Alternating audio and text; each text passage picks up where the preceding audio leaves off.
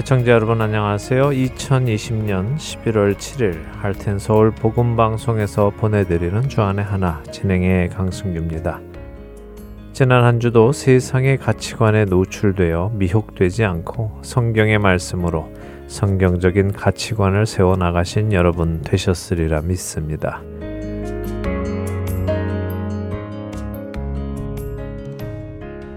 또 시간이 흘러 11월이 되었습니다. 2020년 이제 두 달을 남겨 두었는데요. 마음이 많이 분주해집니다. 시간은 얼마 남지 않았고 아직 해야 할 일들은 남아 있기 때문이죠. 여러분들은 어떠십니까? 올 2020년 계획하신 일들 주 안에서 이루어 가고 계시는지요? 사실 올 2020년은 우리가 계획했던 일들을 하지 못한 것이 참 많습니다. 전 세계를 흔드는 코로나 바이러스의 영향으로 우리의 삶 전체가 바뀌었기 때문이죠. 그러나 이런 시기에도 우리 그리스도인들은 하나님께 더욱 집중하며 모든 일을 지혜롭게 또 성경적으로 해 나가야 할 것입니다. 첫 찬양 함께 하신 후에 계속해서 말씀 나누겠습니다.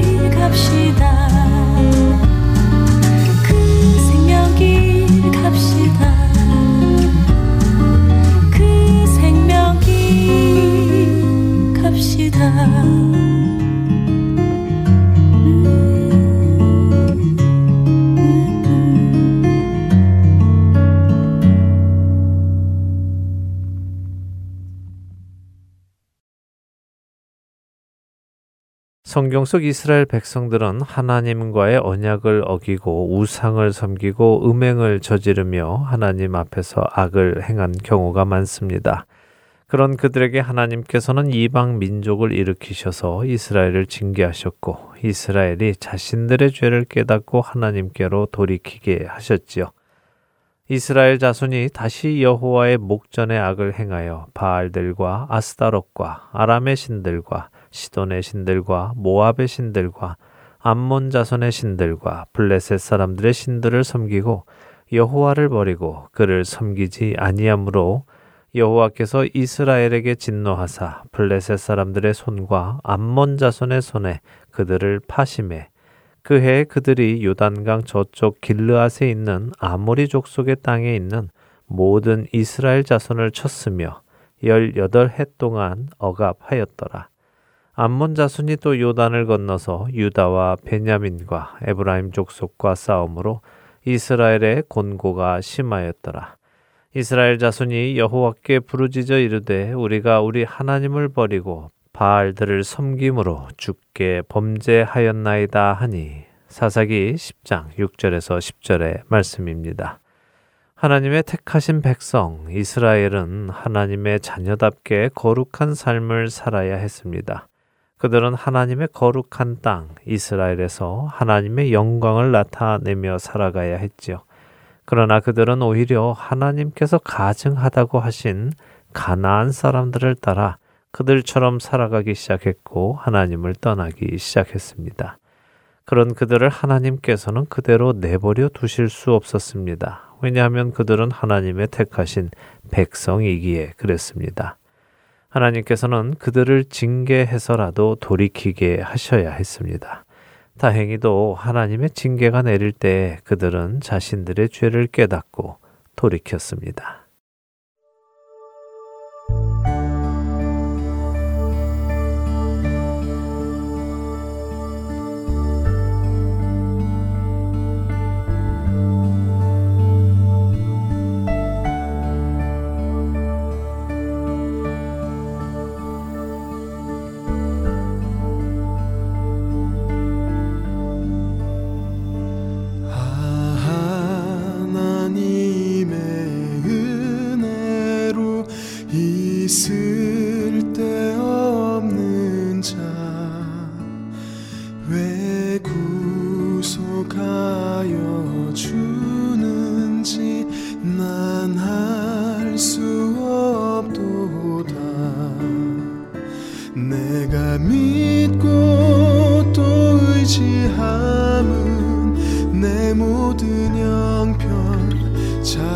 내가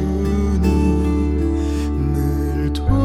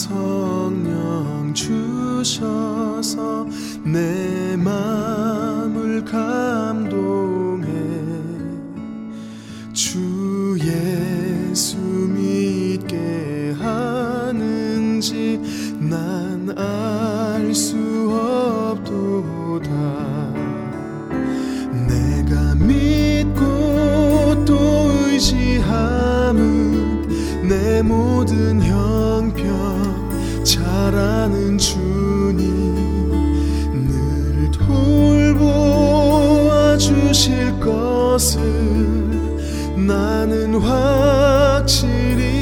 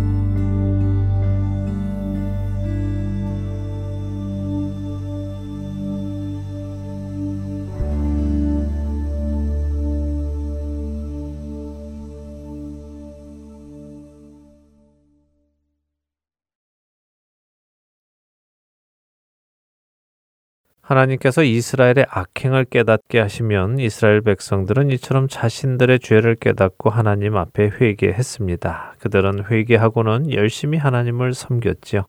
사사기 10장 15절과 16절 상단까지 말씀 읽어드립니다. 이스라엘 자손이 여호와께 여쭈되 우리가 범죄하였사오니 주께서 보시기에 좋은 대로 우리에게 행하시려니와 오직 주께 구하옵나니 오늘 우리를 건져내옵소서 하고 자기 가운데서 이방 신들을 제하여 버리고 여호와를 섬김에 이스라엘 자손은 하나님의 징계에 정신을 차리고 자신들을 겸비하여 우상을 버리고 하나님을 섬기기 시작했습니다. 이런 이스라엘을 하나님께서는 사사 입다를 세우셔서 이방인의 손에서 구원하시죠. 이스라엘에는 평안이 찾아옵니다. 그럼 그 후에 이스라엘은 정신을 차리고 하나님만을 섬기며 하나님의 백성으로 잘 살았을까요? 우리가 잘 알듯이 그렇지 않지요. 사사기 13장 1절 상단은 이렇게 시작합니다. 이스라엘 자손이 다시 여호와의 목전에 악을 행하였으므로 사실 조금 전 사사 입다가 등장하기 전에 읽어드렸던 사사기 10장 6절 역시 이스라엘 자손이 다시 여호와의 목전에 악을 행하여 하며 시작을 했습니다. 우리가 잘 알듯이 이스라엘 백성은 이처럼 하나님의 징계가 찾아오면 잠시 정신을 차리고 경계심을 가지고 말씀 안에서 경건하게 살았습니다. 그러나 그것도 잠시 평안이 찾아오고 나면 그들은 또다시 하나님의 목전에서 악을 행하고는 하나님을 떠나기를 반복했지요. 왜 그랬을까요? 왜 분명 하나님께 징계를 받고 자신들이 행악한 것을 깨닫게 되었으면서도 그들은 또 다시 죄로 돌아가게 되었을까요? 저는 그 이유가 그들이 가지고 있었던 죄를 짓지 않아야 하는 이유와 목적이 잘못된 것이었기 때문이라고 생각합니다. 그들이 죄를 멈춘 이유는 징계를 피하기 위함이었습니다. 그렇기에 징계가 멈추면 그들은 또다시 죄를 짓기 시작한 것입니다.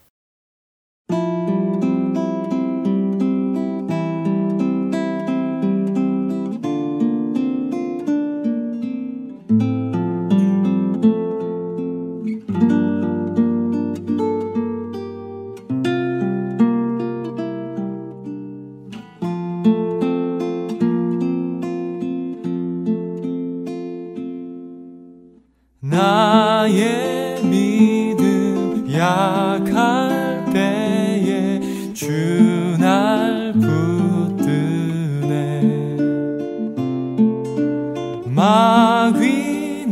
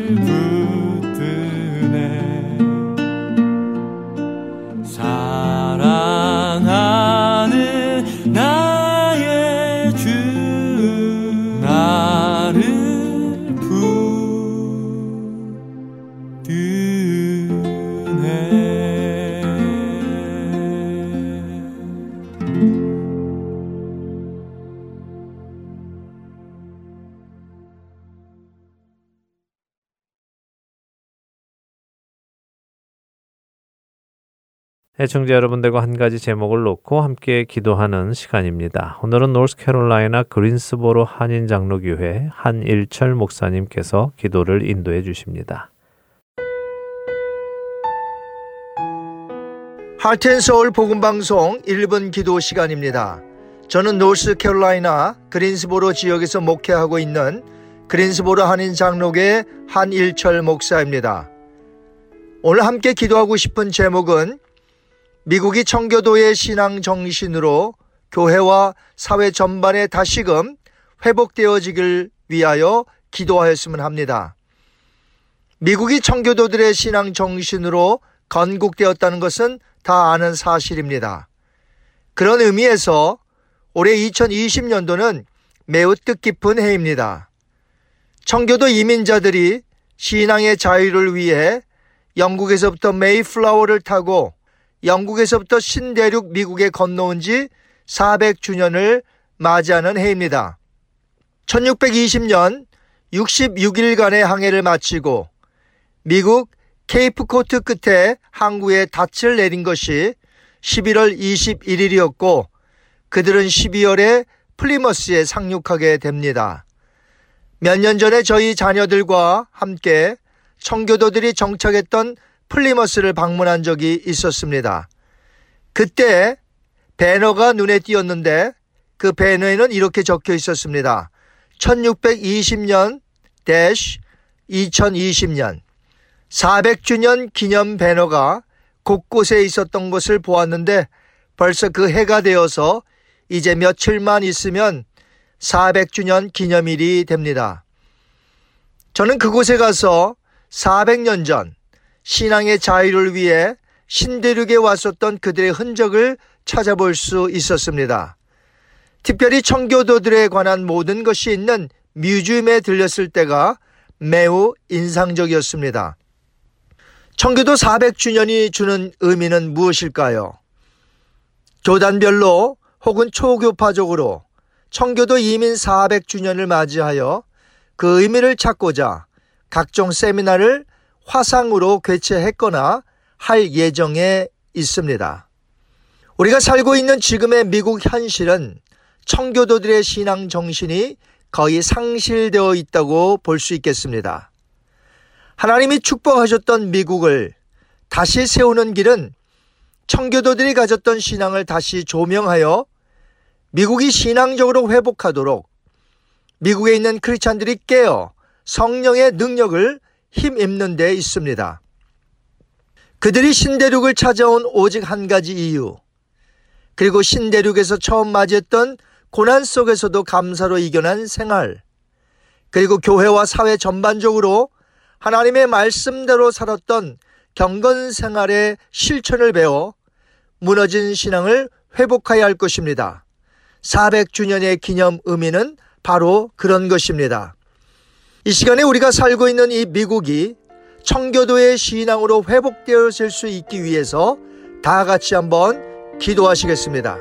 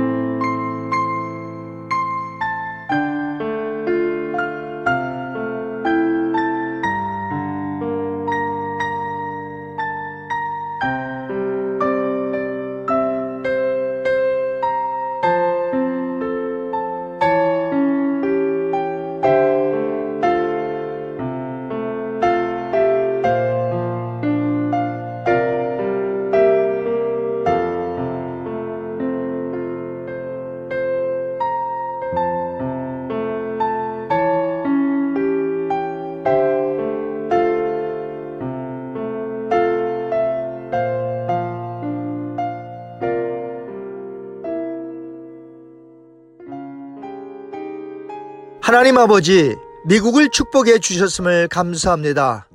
하지만 지금의 미국 현실은 하나님을 떠나 있음을 보게 됩니다. 그럼에도 불구하고 하나님께서 이 미국 땅의 청교도의 신앙 정신을 가지고 살아가는 교회들 곳곳에 남겨두셨음을 진심으로 감사합니다.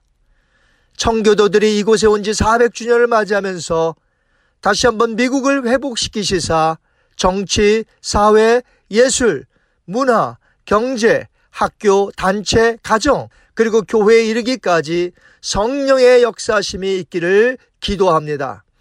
먼저 크리스찬 각 한 사람이 새로워져서 일어남으로 말미암아 미국 전역이 성령의 역사로 불일 듯 일어나게 하옵소서 감사하며 부활하신 예수님의 이름으로 기도하옵나이다.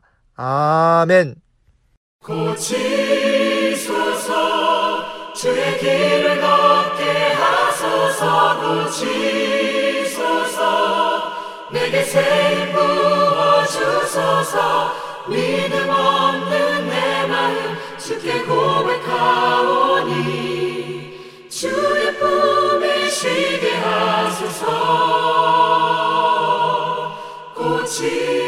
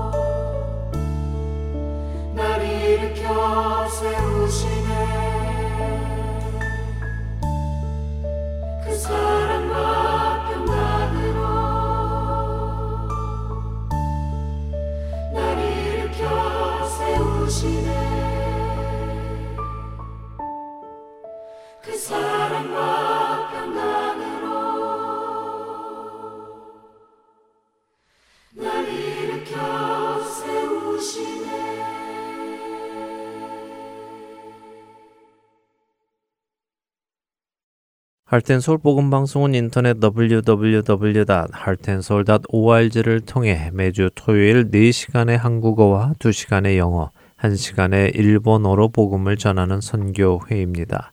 이 방송은 스마트폰 앱이나 팟캐스트를 통해 여러분의 스마트폰에서 들으실 수 있으며 매주 댁에서 CD나 MP3 CD로 받아서 들으실 수도 있습니다. 자세한 문의는 방송사 사무실 전화번호 602-866-8999로 해주시면 안내해 드리겠습니다.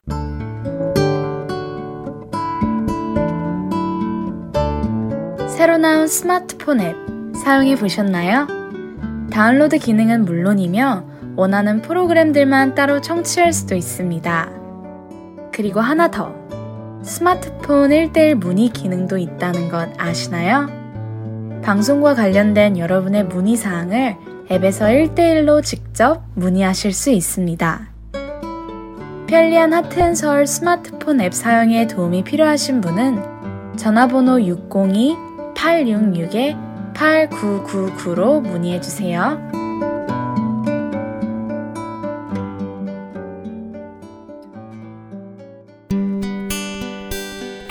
기쁜 소식 사랑으로 땅끝까지 전하는 아랜소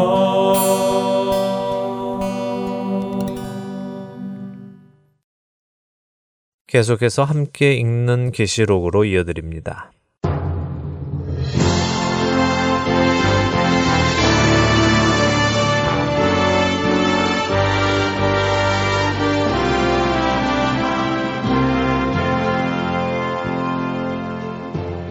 여러분 안녕하세요. 함께 있는 계시록 진행의 김명아입니다. 네, 여러분 안녕하세요. 강승규입니다. 많은 사람들을 혼란스럽게 했던 요한계시록 13장을 지난 시간 마쳤습니다. 네. 다니엘서를 먼저 읽고 보니까 그렇게 혼란스럽지 않았어요. 예, 여러 번 말씀드렸지만 요한계시록만 펴서 읽다 보면 우리는 혼란스러워집니다. 그러나 요한계시록의 이야기는 하나님께서 구원의 시작부터 계속적으로 또 점차적으로 예언해 주시고 설명해 주셨기 때문에 구약부터 잘 살펴보며 이해해 나가면 그리 어렵지 않습니다.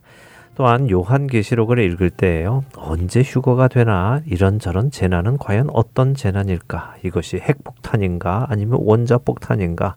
하늘에서 운석이 떨어지나 아니면 인공위성들이 떨어지나 또 적그리스도가 교황인가 아니면 대통령인가 이런 데에 관심을 가지고 보면요.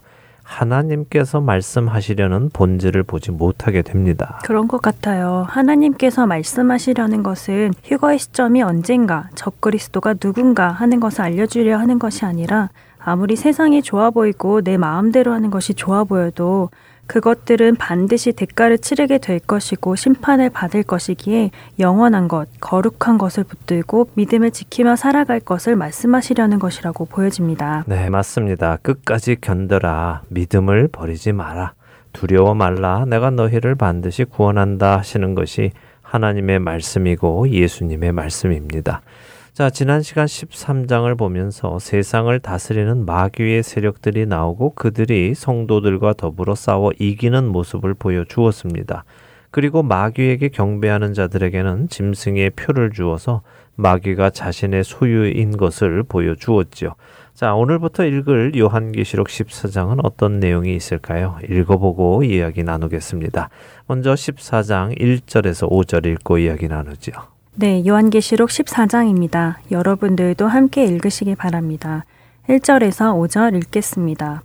또 내가 보니 보라 어린 양이 시온산에 섰고 그와 함께 14만 4천이 서 있는데 그들의 이마에는 어린 양의 이름과 그 아버지의 이름을 쓴 것이 있더라. 내가 하늘에서 나는 소리를 들으니 많은 물소리와도 같고 큰 우레소리와도 같은데 내가 들은 소리는 검은 고 타는 자들이 그 검은 고를 타는 것 같더라. 그들이 보좌 앞과 내 생물과 장로들 앞에서 새 노래를 부르니 땅에서 속량함을 받은 14만 4천 밖에는 능히 이 노래를 배울 자가 없더라. 이 사람들은 여자와 더불어 더럽히지 아니하고 순결한 자라 어린 양이 어디로 인도하든지 따라가는 자며 사람 가운데에서 속량함을 받아 처음 익은 열매로 하나님과 어린 양에게 속한 자들이니 그 입에 거짓말이 없고 흠이 없는 자들이더라. 네.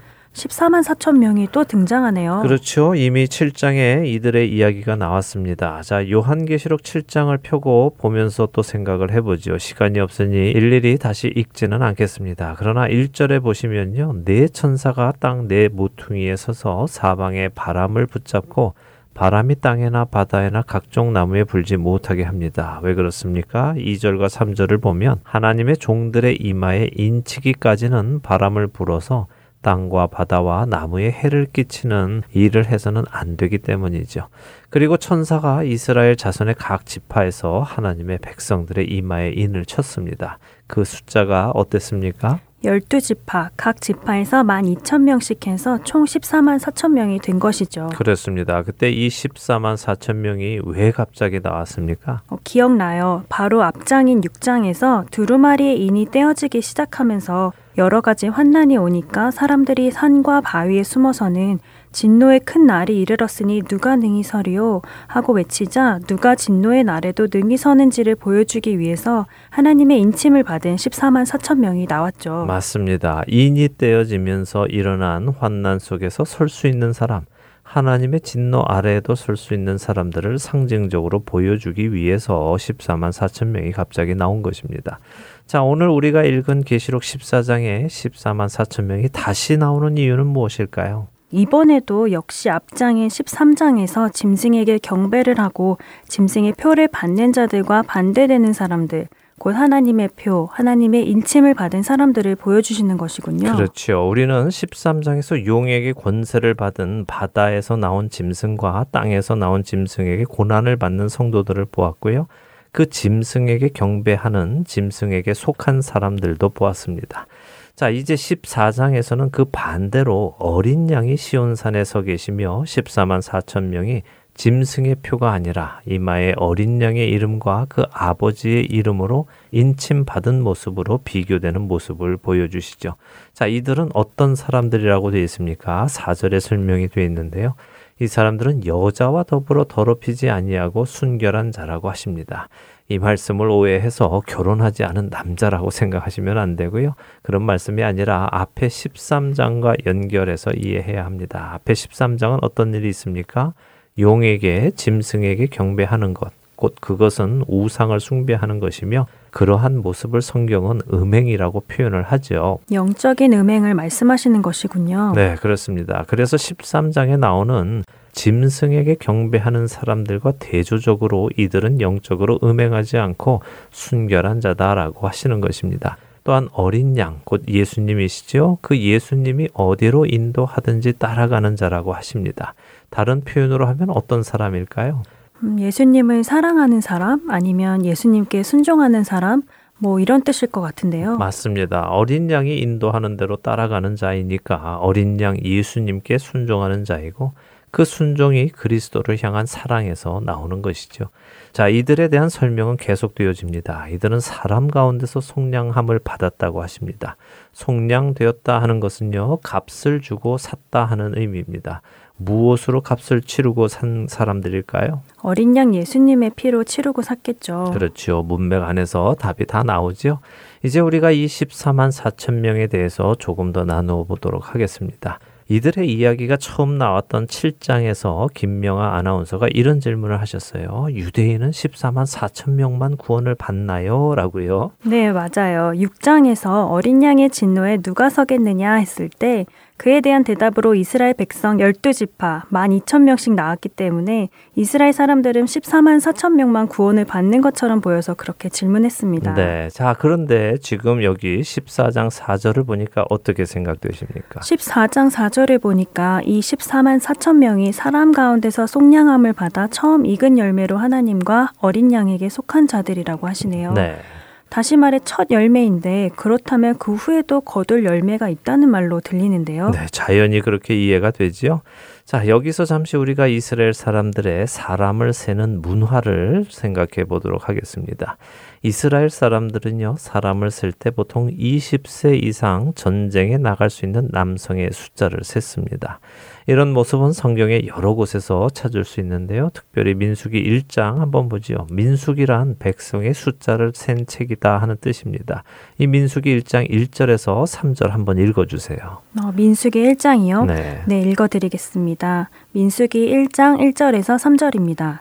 이스라엘 자손이 애굽 땅에서 나온 후 둘째 해, 둘째 달, 첫째 날에 예수께서 신의 광야 회막에서 모세에게 말씀하여 이르시되 너희는 이스라엘 자손의 모든 회중 각 사람의 수를 그들의 종족과 조상의 가문을 따라 그 명수대로 계수할지니 이스라엘 중 20세 이상으로 싸움에 나갈 만한 모든 자를 너와 아론은 그 진영별로 계수하되 네. 아 정말 20세 이상으로 싸움에 나갈 만한 자를 세라고 하시네요. 그렇습니다. 그리고 민수기에는 그 숫자를 센 기록이 1장에 쭉 기록이 되어 있죠. 이런 일은요, 구약에만 있지 않습니다. 신약에 와서 우리가 잘 아는 오병이어 기적을 한번 생각해 보지요. 예수님께서는 오병이어 곧떡 다섯 개와 물고기 두 마리로 몇 명을 먹이셨습니까? 5천 명을 먹이셨죠. 그렇습니다. 5천 명을 먹이셨습니다. 그런데 그 5천 명은 누구의 숫자였을까요? 마태복음 14장 21절 한번 읽어 주실래요? 네, 마태복음 14장 21절입니다. 먹은 사람은 여자와 어린이 외에 5천 명이나 되었더라. 네. 여기도 역시 남성만 5천 명이라는 말씀이군요. 그렇죠. 여자와 어린이 외에 5천 명이다라고 하시니까 남성만 5천 명인 것입니다. 자, 그렇다면 남성만 먹은 것입니까? 아니죠. 여자와 어린 아이도 먹었습니다. 그러니 실제로 먹은 사람은 5천 명이 넘었겠죠. 그렇죠. 2만 명 정도 되었다고 말씀하시는 설교도 들어봤어요. 네, 뭐 학자들에 따라 그렇게까지 추산하는 분들도 계십니다. 뭐 그러나 몇 명이 먹었는가 그 숫자는 정확히 모르지만요. 최소한 5천 명 이상이 먹은 것은 확실하지요. 여자와 어린 아이가 포함되어 있으니까요. 성경은 보통 남성을 표현할 때요, 그 남성에게 여성과 자녀를 포함해서 계산하는 경우가 많습니다. 남성 한 명이 그 가족 전체를 대표하기도 하고요. 자, 제가 드리려는 말씀은 이것입니다. 이처럼 성경은 숫자를 셀 때 20세 이상의 남성의 숫자를 셉니다. 그러나 그것이 꼭 남성만 있다는 것은 아님을 우리는 알았죠. 자, 그 남성에게 속한 가족의 숫자도 포함시켜야 하는 것입니다. 그러니까 이 14만 4천 명 역시 남성의 숫자만일 것입니다. 그리고 하나님의 인침을 받은 자들은 이들에게 속한 가족들 중 구원받는 사람들도 분명히 더 있을 것이고요. 지금 여기 요한계시록 14장 4절에서도 이 사람들이 여자들과 더불어 자신을 더럽히지 않고 순결을 지킨 사람들이라는 표현도 있죠. 이것 역시 이들이 남성이었다 하는 것을 보여주는 말이기도 합니다. 자, 그리고 이 14만 4천 명은 이스라엘 민족의 첫 열매인데 이들 이후로 열매는 더 거두게 될 것이라는 말이죠. 우리는 그 숫자는 모르지만 이 숫자 14만 4천 명보다 더 많은 이스라엘 민족, 곧 아브라함의 자손들이 구원에 이르게 될 것이라는 것을 알 수 있는 것입니다. 그렇군요. 결국 24만 4천은 온전한 이스라엘의 구원을 상징하는 것으로 이해가 되네요. 네, 그렇게 이해하시면 될 것입니다. 너무 14만 4천이라는 숫자에만 집중을 하니까 여러 이단들이 나오고 자기들에게 와야만 구원을 받는다고 주장하고 하는 일이 생깁니다. 자, 다시 본문으로 돌아와서요. 이 14만 4천 명의 이야기를 더 보지요. 이들은 처음 익은 열매입니다. 그리고 하나님과 어린 양에게 속한 자들이라고 4절은 계속 말씀하십니다. 자, 그리고 5절에는 무엇라고 이들을 설명하십니까? 그 입에 거짓말이 없고 흠이 없는 자들이라고 하시네요. 그렇습니다. 거짓말이 없고 흠이 없다고 하십니다. 흠이 없는 것은 책망할 것이 없는 것을 뜻하지요. 그러니 이들은 용과 짐승들이 지배하는 세상에서 그들에게 굴복하지 않고 하나님의 말씀, 예수님의 말씀을 지키며 믿음의 선한 싸움을 싸워낸 승리자들입니다. 자, 이제 6절과 7절 두 절 또 읽고 이야기 나누죠. 네, 요한계시록 14장 6절과 7절입니다. 또 보니 다른 천사가 공중에 날아가는데 땅에 거주하는 자들 곧 모든 민족과 종족과 방언과 백성에게 전할 영원한 복음을 가졌더라. 그가 큰 음성으로 이르되 하나님을 두려워하며 그에게 영광을 돌리라. 이는 그의 심판의 시간이 이르렀음이니 하늘과 땅과 바다와 물들의 근원을 만드신 이를 경배하라 하더라. 자, 지금 우리가 이 글을 읽고 있는 이 시점이 어느 시점인지 혹시 기억나세요? 너무 오래돼서 잊어버리셨을 수도 있을 텐데요. 두루마리에서 일곱 인이 떼어지고 일곱 번째 인이 떼어지면서 일곱 나팔이 불리기 시작했지요. 자, 그리고 그 일곱 나팔 중 일곱 번째 나팔은 마지막 나팔이었습니다. 그 일곱 번째 마지막 나팔이 불리며 요한계시록 11장 18절에 주의 진노가 내려 죽은 자를 심판하시며 종 선지자들과 성도들과 또 작은 자든지 큰 자든지 주의 이름을 경외하는 자들에게 상 주시며 또 땅을 망하게 하는 자들을 멸망시키실 때로소이다 하는 말이 하나님의 보좌 앞에서 24 장로들에 의해 선포되었지요. 기억나십니까? 네, 그럼요. 기억납니다. 그래서 12장부터는 다시 왜 이런 심판이 와야 하는지가 기록된 것이라고 하셨어요. 그렇습니다. 일곱 인과 일곱 나팔이 불리는 그 시간 동안 성도들은 믿음을 지켜야 했고 성도가 아닌 사람들은 회개하여 성도가 되어야 했습니다. 그리고 드디어 그 기회의 시간이 다 끝난 후에 일곱 번째 나팔이 11장 끝에 불리며 12장부터는 이 땅에 하나님의 공의로운 심판이 내려져야 하는 이유를 설명하고 있는 것이죠. 그래서 12장에는 이스라엘이 메시아를 낳은 이야기를 여인에게 비유하여 설명이 되어 있었고 하늘에서 용이 쫓겨나고 그 용이 여자의 자손들과 싸우고 하는 이야기가 12장, 13장에 기록이 되어 있는 것입니다.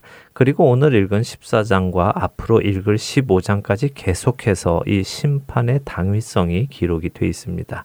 그래서 지금 여기 14장 6절과 7절에 다른 천사가 공중에 날아다니며 마지막으로 복음을 전하는 모습을 보여줍니다. 아, 그렇군요. 모든 민족과 종족과 방언과 백성에게 전할 영원한 복음을 전하는 것이군요. 네, 그가 큰 음성으로 하나님을 두려워하고 그분에게 영광을 돌리라고 합니다. 심판의 시간이 다가왔다고 하지요. 창조주 하나님을 경배하라고 경고합니다. 정말 마지막 기회를 주는 것 같네요. 네, 이제는 하나님의 진노의 심판이 이 땅에 오기 직전이니까 정말 마지막 기회이죠. 이렇게 한 천사가 하나님을 경배하라고 전하니 또 다른 천사가 나오는데요. 읽어보고 또 이야기 나누겠습니다. 8절 한 절 읽어주세요. 네, 요한계시록 14장 8절입니다. 또 다른 천사 곧 둘째가 그 뒤를 따라 말하되 무너졌도다 무너졌도다 큰 성 바벨론이여 모든 나라에게 그의 음행으로 말미암아 진노의 포도주를 먹이던 자로다 하더라. 네, 자 첫 번째 천사는 하나님을 경배하라고 전하고 두 번째 천사는 큰 성 바벨론 곧 세상을 다스리는 중심 세력을 상징하는 것인데요. 이 마귀에게 권세를 받아서 세상 사람들에게 음행하고 취하게 하던 그 세력이 무너지는 때가 왔다고 말씀하십니다. 이 큰 성 바벨론에 관한 더 자세한 이야기는 요한계시록 18장에 가면 다시 나옵니다. 그러니 그때 더 자세히 보도록 하고요. 지금 여기 진노의 포도주를 먹였다라고 나오는데요. 이 의미는 바벨론이 모든 나라에게 진노가 담긴 포도주를 먹였다 하는 것이 아니라요. 하나님의 진노를 받을 포도주를 먹였다는 것입니다. 이것을 받아 마시면 하나님의 진노를 받을 일이 있다는 것이죠. 그렇기에 아무 것이나 받아 먹으면 안 되는 것입니다. 얼마 전에도 우리가 나누었지만 먹는 것조차도 우리는 하나님의 말씀을 따라 먹어야 하는 것입니다. 물론 이것은 실제 포도주를 이야기하는 것이 아니라 사람들을 기분 좋게 쾌락에 빠지게 하는 세상 것들을 상징하는 것이지만요. 그럼 이 포도주는 하나님께서 기뻐하시지 않는 모든 쾌락적인 일을 의미할 수 있겠네요. 그렇죠. 세상은 계속해서 쾌락주의, 물질 만능주의로 깊이 빠지고 있습니다. 내가 좋으면, 내가 즐거우면 되는 것입니다. 이러한 세상 풍조에 나를 내어주면요. 그것이 결국 하나님의 진노를 받을 포도주를 마시는 것입니다. 이 사실을 반드시 기억하시며 세상 풍조를 따르지 않고 하나님의 말씀을 따르는 우리가 되기를 바랍니다. 자, 또 읽어보지요. 세 번째 천사가 나옵니다. 9절에서 12절 읽겠습니다. 네, 9절부터 읽겠습니다. 또 다른 천사 곧 셋째가 그 뒤를 따라 큰 음성으로 이르되 만일 누구든지 짐승과 그의 우상에게 경배하고 이마에나 손에 표를 받으면 그도 하나님의 진노의 포도주를 마시리니 그 진노의 잔에 섞인 것이 없이 부은 포도주라. 거룩한 천사들 앞과 어린 양 앞에서 불과 유황으로 고난을 받으리니. 그 고난의 연기가 세세토록 올라가리로다 짐승과 그의 우상에게 경배하고 그의 이름표를 받는 자는 누구든지 밤낮 쉼을 얻지 못하리라 하더라. 성도들의 인내가 여기 있나니 그들은 하나님의 계명과 예수에 대한 믿음을 지키는 자니라. 자, 두 번째 천사는 세상 모든 나라로 하나님의 진노를 받을 포도주를 먹인 큰 바벨론이 무너짐을 이야기하고는요. 이번 세 번째 천사는 그 포도주를 받아 마신 자들 누굽니까? 어, 우리가 요한계시록 13장에 보았던 짐승에게 경배한 자들이군요. 네. 이마에나 손에 짐승의 표를 받은 사람들이요. 맞습니다. 그들이 하나님의 진노의 포도주를 마실 것이라고 더 자세히 말씀해 주시는 것이죠. 그런데 이 진노의 포도주가 섞인 것이 없이 부은 포도주라고 하시는데 이게 무슨 말씀이죠? 아, 예. 이 말씀은 짐승에게 경배한 자들이 마실 포도주에는 하나님의 진노 외에는 다른 것이 섞여 있지 않은 순수한 진노의 잔이라는 것입니다. 그 안에는 불쌍하게 여기거나 극률하게 여기거나 하는 것이 있지 않고요. 흔히 엑기스라고 하지요. 하나님께서 태초부터 불의를 보고 참아오신 진노가 담긴 무시무시한 잔인 것입니다. 정말 엄청 무서운 잔이군요. 네, 엄청 두렵고 무서운 잔이죠. 원래 이 잔은요, 모든 사람이 마셔야 하는 잔이었습니다. 죄를 지은 우리 모두, 하나님을 거역하고 반역하고 대적한 우리 모두가 마셔야 할 잔이었습니다. 그런데 우리 믿는 자들, 곧 성도들은 이 잔을 마시지 않게 되었습니다. 왜 그럴까요? 우리가 마셔야 할 이 잔을 예수 그리스도께서 우리를 위하여 마시셨기 때문입니다.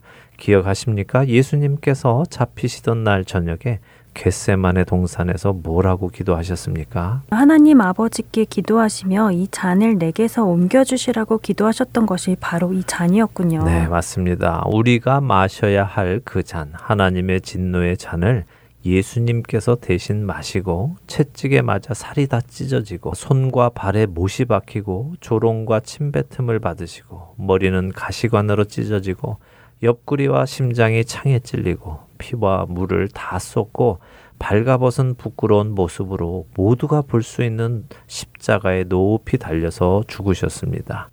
이 은혜 안에 들어간 자들, 곧 믿음의 성도들은 예수님께서 그 잔을 대신 마셔 주셨기에 더 이상 마실 필요가 없는 것입니다. 그러나 예수님을 거부한 자들, 하나님의 대적인 마귀와 그 짐승들에게 경배하는 자들은 스스로 그 잔을 마셔야 하는 것입니다. 그 잔에는 100% 하나님의 진노만이 담겨 있습니다. 다른 어떤 것이 섞여 있지 않지요.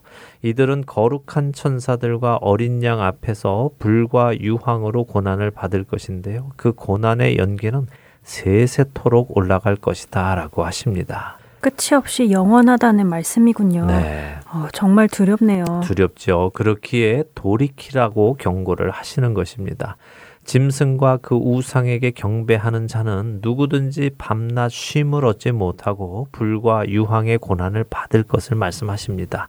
그래서 성도들에게 뭐라고 하십니까? 12절에 믿음을 지키고 인내하라고 경고하시는 것이군요. 그렇죠. 요한계시록의 본질은 이것입니다. 세상이 주는 달달한 포도주를 마시고 취하지 말라는 것입니다. 거기에 취하면 반드시 하나님의 진노의 포도주도 마시게 될 것을 경고하시죠. 그렇기에 어느 때에도 믿음을 잃지 말고 세상과 타협하지 말고 세상의 풍조를 쫓지 말고 하나님의 계명과 예수에 대한 믿음을 인내하며 지키라는 것입니다. 이 글을 읽는 자와 듣는 자와 그 가운데에 기록한 것을 지키는 자는 복이 있다고 요한계시록은 1장 3절에 말씀하시며 시작하셨습니다. 애청자 여러분들이 이 글을 읽고 계시고 듣고 계십니다. 그렇다면 이제는 이 말씀을 지킴으로 복이 있는 자들이 되시기를 축원합니다. 아멘. 그렇게 되는 우리 모두가 되기를 간절히 소망합니다. 읽고 듣는 것으로 끝내는 것이 아니라 행하는 것까지 지킴으로 복이 있는 우리가 되기를 바랍니다. 아멘. 함께 있는 계시로 오늘 순서 마쳐야겠네요. 한 주간도 주님의 말씀에 순종하며 살아가시는 여러분 되시길 바라며 저희는 인사드리겠습니다. 네, 저희는 다음 주에 다시 찾아뵙겠습니다. 안녕히 계십시오. 안녕히 계세요.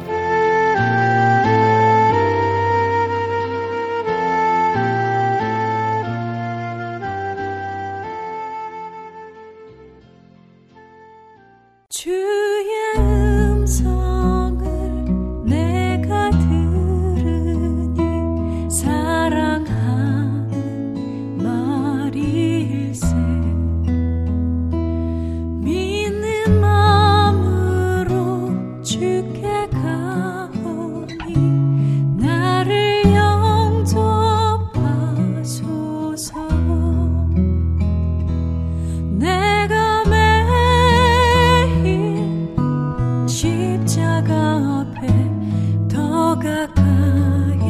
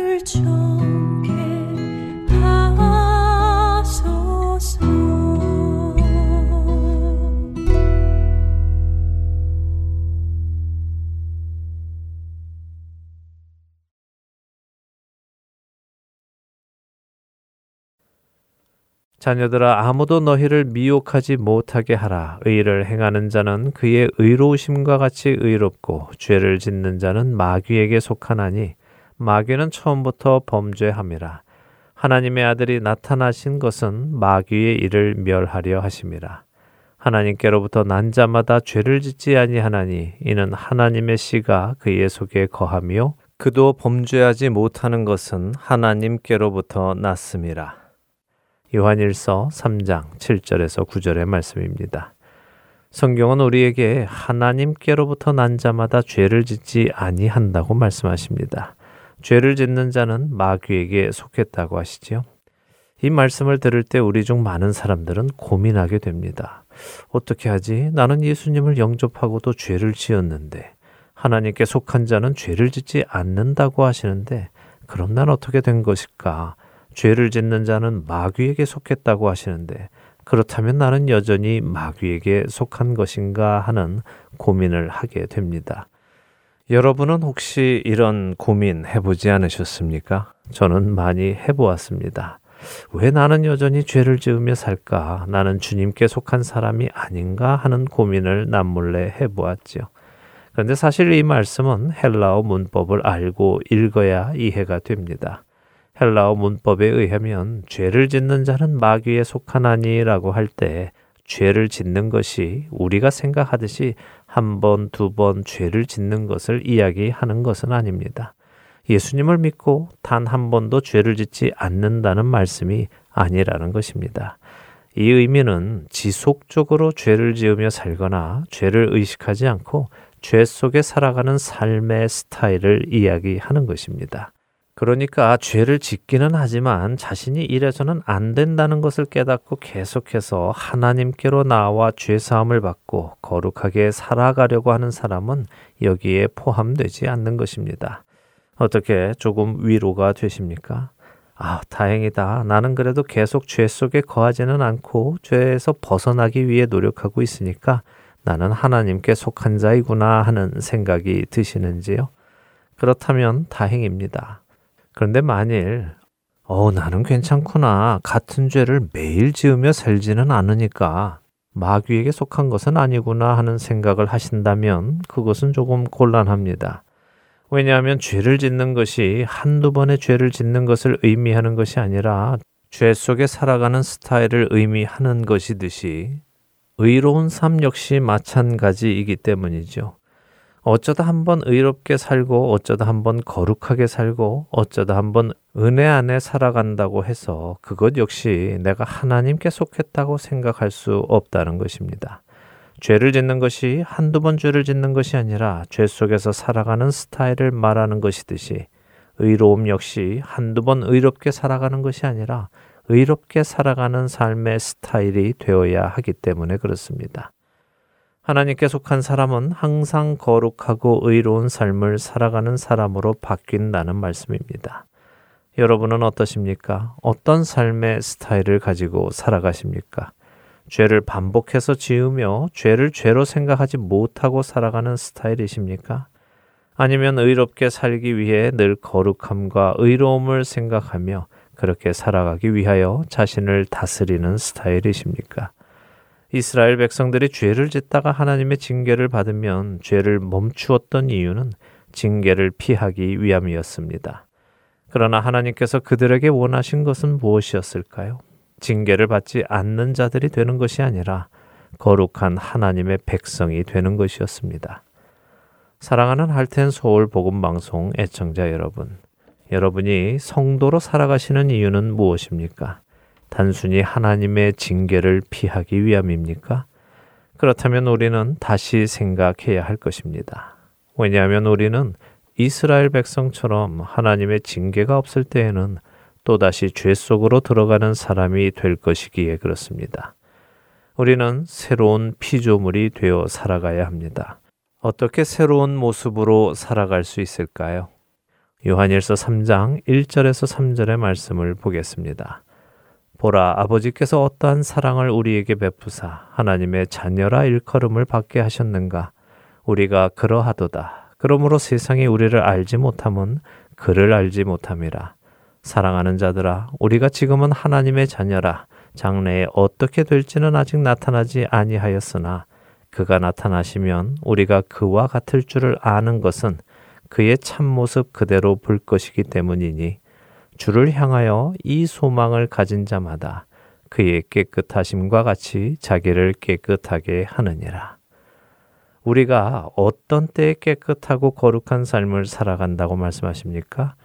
그렇습니다. 하나님께서 어떠한 사랑으로 우리를 사랑하셨는지 깨닫고 우리가 하나님의 자녀가 된 것을 깨닫고 그분과의 사랑의 관계 안에 들어가게 되면 우리는 그분을 닮아가고 싶어서 그분의 깨끗하심과 같이 자신을 깨끗하게 하며 살아가게 된다고 말씀하시지요.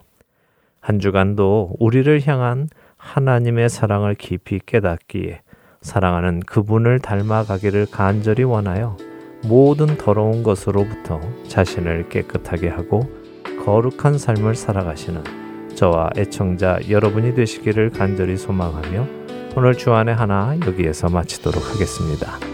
함께 해주신 여러분들께 감사드리고요. 저는 다음 주 이 시간 다시 찾아뵙겠습니다. 지금까지 구성과 진행의 강순기였습니다. 애청자 여러분 안녕히 계십시오.